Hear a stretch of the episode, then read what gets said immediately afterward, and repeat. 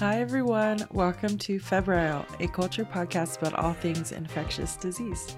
We use consult questions to dive into ID, clinical reasoning, diagnostics, and antimicrobial management. I'm Sara Dong, your host and a MedPeds ID doc. Today, we have a team visiting from the University of Wisconsin Madison. First, let's meet Dr. Michael Moran. Michael is an adult infectious diseases fellow at the University of Wisconsin. Hi, my name is Michael Moran. I'm excited to be on the podcast. Also joining is Dr. Swapnil Lanjewar. Swapnil is a clinical assistant professor in ID at the University of Wisconsin. He completed his medical schooling in India and pursued his IM residency at the Cleveland Clinic in Ohio. He did his fellowship in ID at the University of Wisconsin Madison. Hi, this is uh, Swapnil Lanjewar, and I'm super excited to be here both me and Michael, we are big fans of the Febrile podcast. So we are absolutely thrilled to join you here today, Sara. Well, I'm very excited to have you. Of course, before we jump into the case, we always ask one question. We are everyone's favorite cultured podcast. So I'd love to hear about a little piece of culture, something non medical that you've enjoyed recently or uh, like to do in your free time. Michael, what do you got? Yeah, I mean, so in fellowship, I think I've been trying to find a lot of things to like kind of dump my brain. And I was just recently introduced to 90 Day Fiance, which I had until now never watched before. And it was like this week, and it is absolutely wild. And so I've been kind of going down a rabbit hole in that of just uh, that's the absolute opposite of anything medicine. Yep, very nice. so I understand all the hype now. Yeah. What about you, Swapnil? One of my biggest hobbies is playing table tennis. I grew up in India and I used to train formally in table tennis and I used to play competitively at the state and national level tournaments. But these days it's mostly limited to playing with some friends over the weekend. Do you get really aggressive? You're very competitive. I am actually. I believe that. awesome. Well, I will hand it over to Michael. Tell us about the case. So, today we are getting a call from the medicine team to get some help looking at a patient for the management of someone they admitted overnight with a fever and a rash. And this occurred this past March. When they called us, they give us a little story about our patient. She's a 47 year old female, has a past medical history of gout and hypertension. And notably, about eight weeks ago, she was seen by rheumatology due to a one year history of polyarthralgia and was diagnosed with seronegative RA. At that appointment, she was started on sulfasalazine and low dose oral prednisone of about 5 milligrams a day, resulting in significant symptomatic improvement. In regards to her current presentation, the medicine team tells us that about three weeks ago, she started experiencing high grade fevers to 103 to 104 degrees Fahrenheit, with associated night sweats and some loss of appetite and bilateral upper abdominal pain. About 10 days prior to this presentation, these symptoms were persisting, so she presented to her local ER for evaluation. Her exam at that time, along with routine labs like a CBC and CMP, were within normal limits, although she did have an elevated CRP. They tell us a CT chest abdomen pelvis was performed and was negative. And as this was late winter, early spring, a respiratory pathogen panel multiplex PCR was done and negative, but with no other explanation, she was discharged home with a tentative diagnosis of a viral syndrome, as she was otherwise well. At home, her fever still continued on a daily basis without improvement, which brings us to our current hospital admission, where she is now presenting with the new development of a rash which started about three days prior to presentation.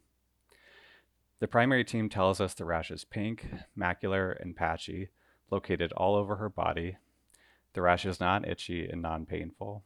They tell us there have been no new medications in the last one to two weeks to explain this. The team tells us the patient is currently hemodynamically stable, but has a temp of 102 degrees Fahrenheit. So far, her repeat labs and new CT chest abdomen pelvis are still unremarkable. The team is planning to hold off on any antibiotics because she otherwise looks good. All right. Thank you so much for the case, Michael. So I will summarize what I gathered here. So it looks like we have a 47 year old female with past medical history of gout and recently diagnosed seronegative rheumatoid arthritis for which she was started on treatment about two months ago and she's now presenting due to fever of unknown etiology over the last four weeks and a new rash since last three days And this is in the setting of nearly normal labs and imaging about 10 days ago. Exactly. So, Swapnil, if you were called about a case like this, how would you approach developing an evaluation and treatment plan for a patient with fever and rash? Fever with rash is an important topic and it's a, quite a challenging one actually for the infectious disease clinician. This is because the list of differentials is quite big. So I remember that as a trainee, this topic used to be pretty intimidating for me. And even sometimes I struggle with a patient with fever and rash. But over the years, I developed a structured and organized approach for myself that I can share today. And this is my personalized approach. If you already have an approach nailed down which works well for you, then I think you should keep doing that one. For the purposes of this podcast, I will break down my approach in three parts. First is what I do before I see the patient, second is what I do while I'm seeing a patient, and third is what I do after I'm done seeing the patient. Let's come to what I do before I see the patient. I try to get few questions answered absolutely before I hang up the phone with the primary team. When they're telling me about the case, I try not to interrupt them, and this is because I want to make sure that they're not losing their train of thought and uh, for they don't forget giving me an important piece of information.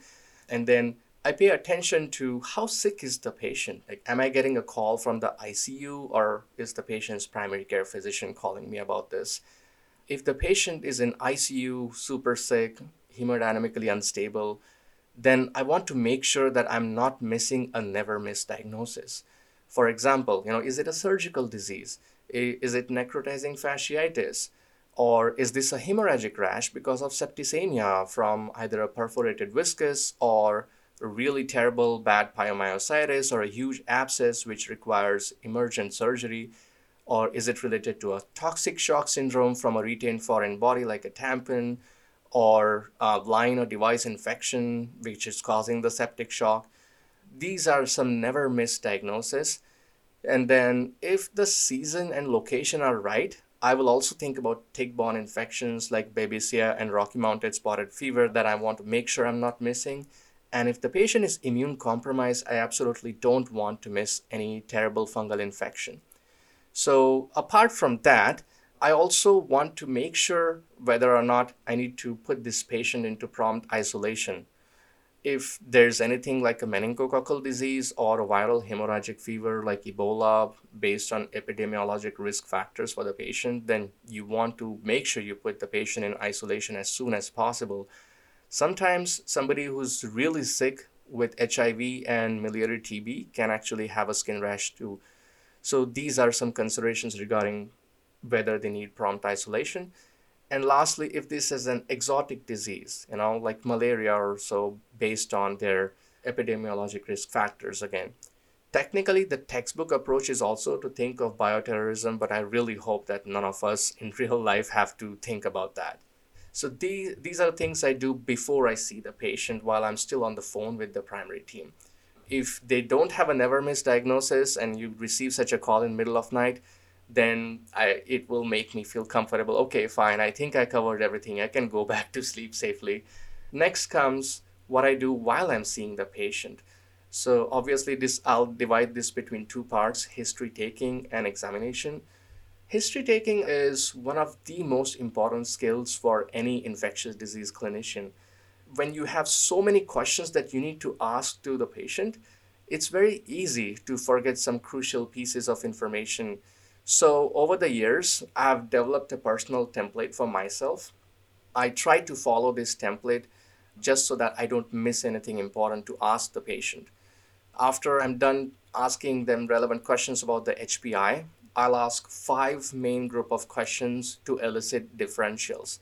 First group is occupational history, second group is outdoor exposures, then indoor exposures, then regarding something they ingested or injected, and the fifth one would be non-exposure related differentials.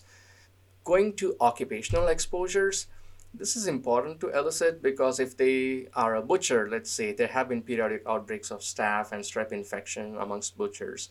If somebody is a chef who's handling raw meat, then I'll think about salmonella. And if they are routinely tasting raw oysters, then you also have to consider Vibrio. If they are a taxidermist, I know that there have been some outbreaks of Q fever before.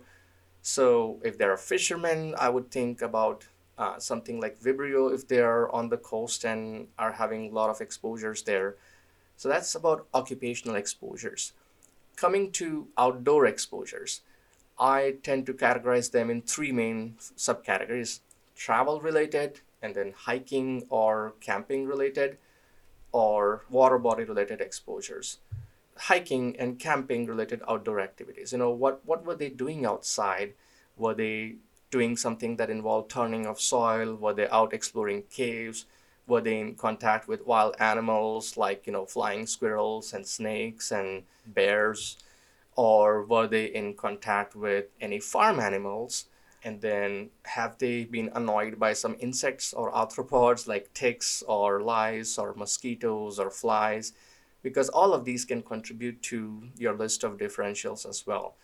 Now, with regards to travel related exposures, then I asked them where exactly they travel. Was it a domestic travel or international travel? Of course, we all know domestic travel related differentials you have to consider, like in the southwest US, you think about cocci. Here in the Midwest, we always think about histo and blasto. In New England, you would consider things like Lyme disease based on the season as well. And then when it comes to international travel, my first question is always Did you check the CDC website before you traveled? Regardless of the answer, I will always pull out my phone and I'll go on cdc.gov slash travel and pick their destination of travel and see what all exposures that can occur in those particular areas of the world because I can never remember you know specifics regarding to each country like for example if somebody traveled to India you have to think about typhoid you have to think about malaria even uh, Kala-Azar or Leishmaniasis. The list is pretty extensive. That's in with regards to travel. Next is outdoor exposure is water bodies, right? So it could be oceans or you know ponds, lakes, uh, streams and rivers, or it could be floodwater as well. And then recreational outdoor water body exposures like swimming pools or even water parks. And have they had any injuries in the water? Because there will be very specific bacterial and parasitic infections that I would be considering with exposure to such uh, water bodies. In terms of indoor exposures, I asked them about have they had sick contacts, like sick contacts with other adults or children or indoor animals. So adults, as in you can get, of course, you know all types of respiratory infections and URIs from adults as well STDs would be a big thing from adults like syphilis uh, and then gonococcal infection. All of these can cause fever and rash, and then risk factors for TB as well would be elicited here. Then, in terms of contact with kids or little humans, you know, they are uh, sources of all kinds of viral and bacterial infections like vaccine preventable diseases, measles, rubella, or parvovirus B19, HHV6 CMV, EBV, the list goes on. Indoor animals, you could either think about pets as, as well as uh, insects as well, annoying indoor insects. Some people have, you know, all kinds of exotic pets, like including, uh, you know, salamanders and turtles and snakes. And so obviously that's going to make you think about salmonella. And then indoor annoying bugs, like, you know, have they had bed bugs or spiders or rodents? Uh, all of these can be associated with some some other other uh, pathology that will give you fever and rash. And then uh, coming next to something they ingested or injected.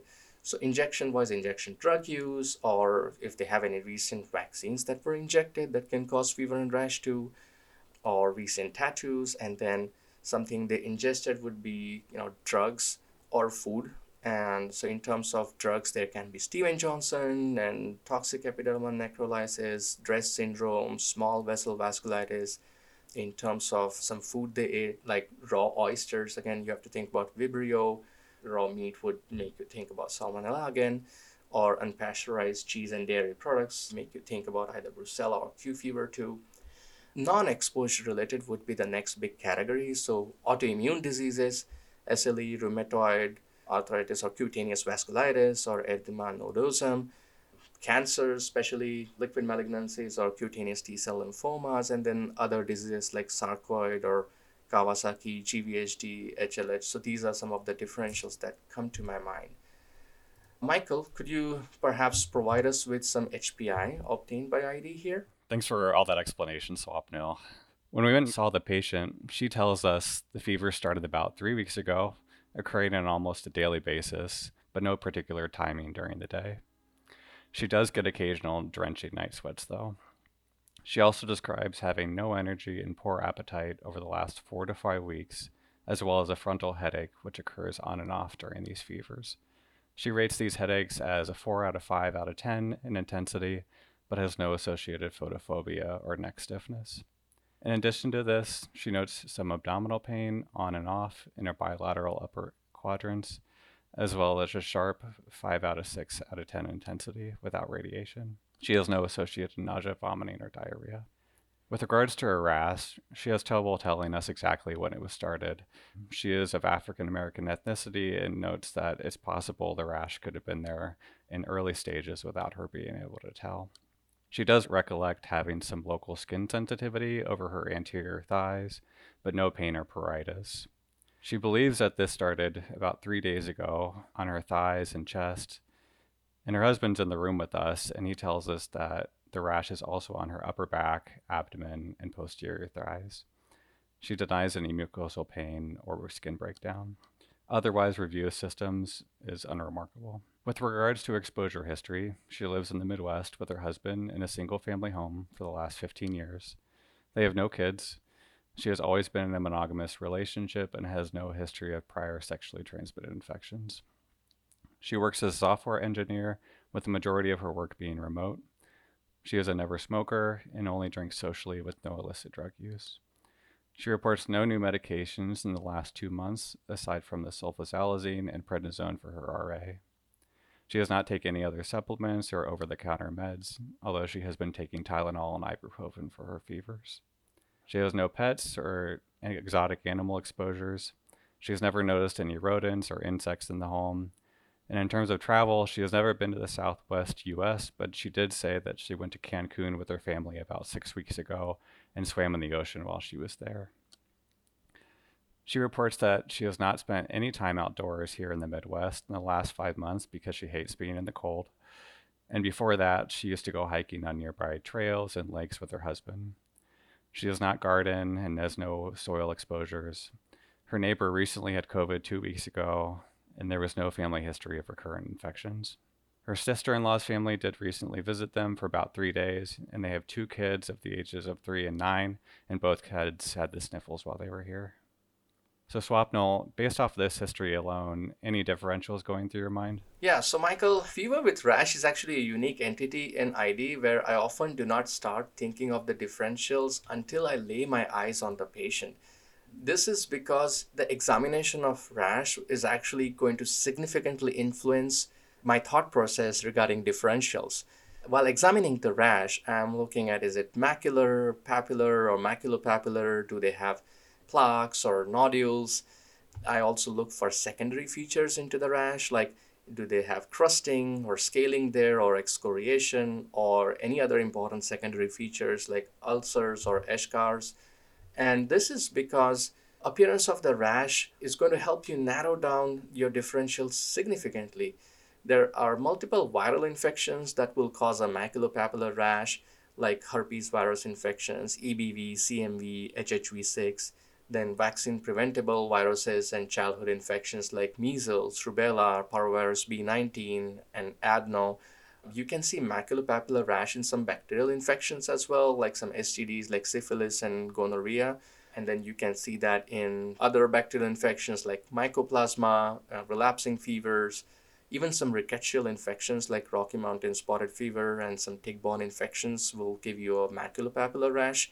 When there are secondary features to the rash like skin necrosis, then there are some very specific bacterial infections that will come to my mind like pseudomonas which can cause uh, gangrenosum, and then the Rickettsia typhi group, like the murine and scrub typhus group, then the rat bite fevers, like from Spirillum minus and from Streptobacillus moniliformis, and then some endemic fungal infections as well will cause some necrotic appearance to the rash.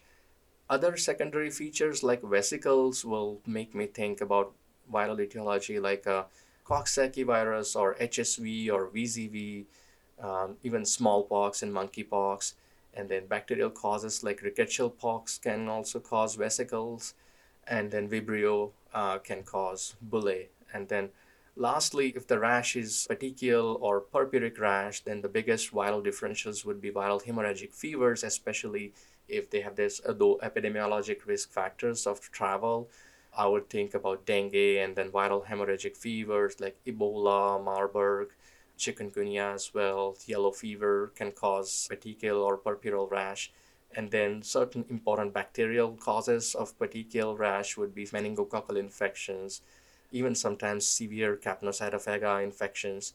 And then rat bite fever uh, can also cause a petechial purpural rash, and then staph aureus, and then relapsing fever and rickettsial infections, again, like Rocky Mountain spotted fever or epidemic typhus or from Rickettsia prowazekii. These can all cause the petechial or rash as well. So, Michael, can you share the exam findings with us for the rash? Yeah, certainly. On exam, we repeated her vitals, and she had a low grade temp of 100.6 degrees Fahrenheit. Her heart rate was 108, but she had a normal respiratory rate, blood pressure, and oxygen saturation and her BMI is 33. And on exam, she's alert and oriented times three and in no acute distress. Some pertinent positives and negatives on her exam is she has a mild periorbital edema and has evidence of cervical lymphadenopathy, which was non-tender on palpation. Her heart sounds are normal and her respiratory exam is benign. Her abdomen was soft, obese, with normal bowel sounds and no organ organomegaly appreciated. She had a normal neuro exam. In regards to her skin exam, there was a symmetric, macular, and patchy widespread erythematous rash over her cheeks, anterior and posterior thighs, legs, chest, and back. She had no mucosal involvement and notes the rash was mildly blanching. So, with that exam, are there any other differentials that come to mind? Yeah, that definitely helps narrow down the list of differentials. I will divide my list of differentials according to viral versus bacterial versus fungal, parasitic, or non infectious etiologies. Viral wise, herpes viruses come to mind, especially with the history of contact with little kids who have been sick. So, EBV and HHV6 would be coming to mind. Because there are no vesicular features, I'm not thinking of chickenpox or VZV or HSV or any of the other herpes viruses. Um, Coxsackie and adenovirus would still be on my list of differentials. And then parvovirus B19 again, because of the risk associated with contact with little kids. I assume the kids are vaccinated. Otherwise, I would think of measles and rubella too. Uh, in terms of bacterial causes, if this was the appropriate season, I would have considered tick borne infections definitely.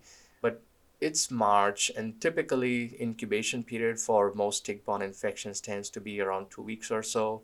So I don't think this is tick-borne infection unless the patient has any recent history of blood transfusion or so, but I don't think there was any such history, so I wouldn't consider tick-borne infections here. STDs would still remain on my list of differential, even though she states that she's in a monogamous relationship. I would still consider syphilis and then Neisseria, gonorrhea, and then some non-STD infections like mycoplasma can still be on the differential for me. I don't think that the rash sounds fungal or any kind of parasitic infection, so I think we can safely rule those out. In terms of non-infectious etiologies, I would consider possibility of DRESS syndrome or autoimmune disease, of course, given her recent history of rheumatoid arthritis cancer, possibly uh, hematologic malignancies could still be in the list of differentials. That would be my list so far. Do we have any labs and imaging results back so far, Michael? We do.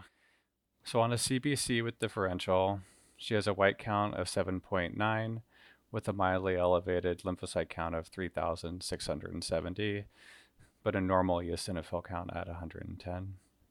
Her hemoglobin is 9.3 and her platelet count is 116, so mildly low. The pathology department did a formal read on her blood smear, which shows numerous reactive appearing immunoblasts and they note a reactive process is favored, but correlation with flow studies is necessary. Serum chemistry studies are all within normal limits. In liver function testings, note an elevated ALT at 430, AST at 345, an ALK Phos 180, a total bilirubin elevated at 3.8 with the direct bilirubin of 2.8. In terms of other labs, she has a normal uric acid and an elevated LDH at 1,317. On her repeat CT chest, abdomen, pelvis, they do note a mild thickening in her urinary bladder as evidence of possible cystitis, as well as some mild splenomegaly and mild enlargement of the axillary lymph nodes, presumably reactive without lymphadenopathy in the chest. So, Swapnil, given these findings so far, what would be your recommendations to the team for any further workup of this patient? My next set of recommendations would be that we should check for, you know, the routine things like multiple blood cultures. And then I'll recommend serology for EBV and CMV, and of course, viral loads for EBV and CMV as well here. I'll recommend PCR for HHV6, parvovirus B19, given the history that was provided, and then adenovirus PCR from the blood too. Given that this patient had transaminitis, I will screen her for hepatitis A, B, and C. I'll still recommend STD workup here by screening for syphilis, so the treponema antibody, and then the urine gonorrhea and chlamydia screen. I'll also screen for HIV here. I'll add some workup for culture negative endocarditis by checking for Bartonella PCR and Q fever serologies as well. Since there was this concern for HLH that I was thinking about because of the splenomegaly and cytopenias and these weird fevers, I'll also recommend screening for HLH by sending ferritin and triglycerides, soluble IL-2, and also check for flow cytometry because of the presence of those atypical or cells or immunoblasts that were mentioned earlier on the peripheral smear. And last but not the least, I'll recommend dermatology consultation as well for a skin biopsy here. Yeah, so the lab was working quick this week, so we have lots of results to talk about. We have multiple sets of blood cultures that were drawn and are negative. The Q fever phase one and phase two serologies were negative, as well as serologies for Bartonella quintana and mycoplasma serology. Her urine gonorrhea and chlamydia screen was negative, as well as a treponema antibody, and an HIV fourth generation combo assay was negative. We repeated the nasopharyngeal swab for respiratory viral panel, which was negative, which included parvovirus B19 and adenovirus and HHV6. A CMV serum viral load was negative. negative, and EBV serologies note a positive IgG but a negative IgM and a negative EBV viral load. The hepatitis A, B, and C screens are negative. In regards to the HLH workup, her ferritin is elevated at 6,883, and elevated triglycerides at 226, a soluble IL 2 of 7,252, with a reference range of the upper limit of normal being 858. So, with those findings so far, how would you further narrow your differential? This definitely helps me further narrow down on my list of differentials. And quite frankly, now I don't think this is any kind of infectious uh, process going on. My concern is strongly for non infectious processes. You know, DRESS would still be on my list of differentials, like drug related eosinophilia and systemic uh, symptoms. I would think about autoimmune pathology still. So at this point, I might consider engaging our rheumatology colleagues as well. And hematologic malignancies are still on my list of differential. So I, I hope that the team now formally consults uh, hematology based on the elevated soluble IL 2 and super elevated ferritin of more than 6,000. Now HLH has uh, jumped high on my list of differentials here. So, Michael, do you have any results so far regarding the skin biopsy? We do. The pathology department tells us that her right thigh skin biopsy pathology shows an unusual constellation of findings with spongiosis, lichenoid interface features, and a mixed dermal infiltrate with focal hemorrhage. Eosinophils are not present in number, but these findings are consistent with a reaction to a medication or other ingestant. So dermatology is now suspecting DRESS syndrome, likely related to the sulfasalazine that she was prescribed. But with our concern for HLH, hematology has a few other additional workup to obtain. They did do a flow cytometry on the peripheral blood, which showed polytypic T cells with increased CD8 T cells and polyclonal B cells without evidence of a B cell lymphoproliferative disorder. These findings are consistent with a reactive process, such as a viral infection. They recommended a bone marrow biopsy, which was done and showed cellular marrow with trilineage hematopoiesis with increased megakaryocytes, 1% blasts, and small aggregates of T cells consistent with reactive process. No evidence of a lymphoproliferative disorder. They also did a PET CT, which showed hypermetabolic lymph nodes throughout the neck, chest, abdomen, and pelvis, with an enlarged and abnormally avid spleen, which would be concordant with lymphoma if clinically suspected. So, right now, our final diagnosis is DRESS, and dermatology was considering a DRESS and HLH overlap, but hematology did not feel that this was consistent with HLH. So, Swapnil, can you discuss DRESS and why we were thinking HLH and why we could possibly have an overlap here? Yeah, so DRESS syndrome, the DRESS word stands for drug reaction with eosinophilia and systemic symptoms. I don't really like that name DRESS that much because you can actually have DRESS without eosinophilia. That's why a better term for it is drug induced hypersensitivity syndrome. It's a rare and potentially life threatening disorder that can occur about two to eight weeks from the initial exposure to the offending drug. And the typical pathogenesis for DRESS is that it's a T cell mediated hypersensitivity reaction. And then another thing we often see in DRESS is that there is simultaneous evidence of reactivation of HHV6 or EBV or CMV. These group of herpes viruses, there is this controversy whether this is reactivation in the setting of DRESS or are they actually playing any role in the pathogenesis of DRESS itself. In terms of manifestations, the classic one is a morbilliform rash. And the word morbilliform means that it essentially looks like measles. It's a faint pink maculopapular rash, which can be circular or elliptical, and it's typically symmetric rash. This can be associated with fevers, lymphadenopathy as well, and some patients might have facial, hand, or feet swelling too. Another significant hallmark is visceral organ involvement, like you know hepatitis, like our patient had, or renal or pulmonary or cardiac involvement. And when there is pulmonary or cardiac involvement, it's pretty severe DRESS at that point. Common culprits for DRESS tend to be anti-epileptic drugs like phenytoin or carbamazepine or lamotrigine. In terms of antibiotics, sulfa group antibiotics are also a known culprit here. Tetracycline group antibiotics, especially like minocycline or minocycline, however you want to say it, penicillins and vancomycin. And then other important drug that is described for DRESS is allopurinol. But again, this list continues to grow along with our experience. Now, for the diagnosis of DRESS, there's a really good scoring system called as Regiscar scoring system, which stands for Registry of Severe Cutaneous Adverse Reactions. So that's why Regiscar. It, it is readily available on MedCalc. You have to go through this questionnaire regarding whether your patient has fever, lymphadenopathy, atypical lymphocytes, or eosinophilia, and what's the extent of their skin involvement, and what's their pathology on biopsy of the skin? Do they have involvement of internal organs? And what's the resolution time for their rash? So a score of 6 or more is supposed to be definitive diagnosis for DRESS. When it comes to treatment the first line is supportive care.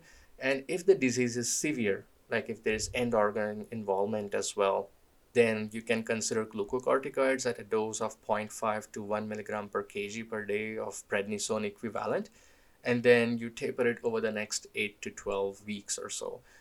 When you're giving them steroids you absolutely make sure that you're also giving PJP prophylaxis because you're giving high dose steroids for more than a month or so. This is the first line treatment. Second line treatment is you could consider immune suppressive drugs like cyclosporin and you could add IVIG and consider other immune suppressants like JAK inhibitors, but typically I also let dermatology drive the ship on that. That's about DRESS syndrome. And then other thing which dermatology and myself we were thinking about HLH. HLH is a life threatening hyperinflammatory syndrome where there is intense immune activation characterized by fever, cytopenias, and hepatosplenomegaly, and highly elevated inflammatory markers. This is definitely a life threatening condition, and if you are thinking about HLH, you should work fast on whether or not you can rule in or rule out this diagnosis because time is of the essence in such patients. So there are basically nine criteria for HLH, out of which you need at least five of them. Criteria include fever, splenomegaly, and then peripheral blood cytopenias with at least uh, two of the following. You know, they should be hemoglobin less than nine, or platelets less than 100, or ANC less than 1000.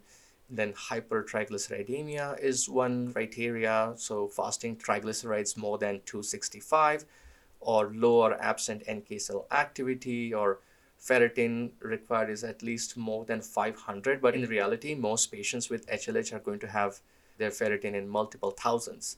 And then elevated soluble IL-2 as well and then elevated CXCL9 and evidence of hemophagocytosis on biopsy from bone marrow but you can also see that from biopsy from spleen lymph nodes or liver our patient, after discussion with hematology, did not meet all of these criteria. Our patient had only evidence of fever, and then the splenomegaly was there technically, but was pretty mild. She did have ferritin elevation of more than 500 and elevated soluble IL 2, but the bone marrow biopsy did not show any concern for hemophagocytosis. Based on all of this, only four criteria were, were met, and that's why uh, hematology did not think that this was HLH. So, Michael, what happened finally with the patient? Yeah, so coming back to our patient, she was initially treated with IV dexamethasone at dose equivalent of about one milligrams per kg of prednisone, and later switched to PO prednisone, which was tapered over the next eight weeks. The team used atovaquone for PJP prophylaxis to avoid any sulfa drugs, and her symptoms improved very quickly and she made a full recovery. Great. This is such a great ID related topic. The other thing I just wanted to add that I think you've said and implied, but just to deliberately say aloud, is the mainstay of treatment is also stopping the offending drug or agent or whatever it is you think that is inducing DRESS. And I think we all know that, but maybe just also saying that again out loud because oftentimes it's a bit of a conversation, you know, if these patients are sick for other reasons, to also avoid giving them new meds, like new empiric antibiotics, if you are in a place to be able to do so. I think sometimes that's a hard conversation if these, because often these patients are in the ICU, they have these very impressive rash, they can look quite ill. But yeah, I just wanted to re emphasize that because sometimes it's actually not that easy because the drug that's causing it isn't that clear if they look unwell, people want to add new things. So balancing all of that. Do you guys want to do take home points? Like each of you have one thing that you emphasize? I will say that one of the biggest take home points from my standpoint here would be that this case shows the importance of not anchoring to infectious uh, etiologies as the diagnosis every time you hear the word fever. Oftentimes, it is infectious disease clinicians who are also diagnosing non infectious causes of fever like DRESS syndrome or uh, autoimmune pathology, rheuma- uh, rheumatological diagnosis as well. So, it is important to keep non infectious etiologies in mind as well for patients having fever. Yeah, I think the takeaway that I've had from this case is that, you know, anytime you're called from the primary team for a rash, which happens fairly often in, in ID is really doing a comprehensive med list look and getting that good exposure history and then always just looking at UpToDate or another resource for those medication list or offending agents like Swapnil talked about to kind of jog your memory so you aren't missing something since the differential is so broad and uh, it, it can really be so many different things. Thanks again to Michael and Swapnil for joining Febrile today. Febrile is produced with support from the Infectious Diseases Society of America, or IDSA. Don't forget to check out the website, febrilepodcast.com, where you can find the consult notes, which are written complements to the show with links to references, our library of ID infographics, and a link to our merch store. Please reach out if you have any suggestions for future shows or want to be more involved with Febrile. Thanks for listening, stay safe, and I'll see you next time.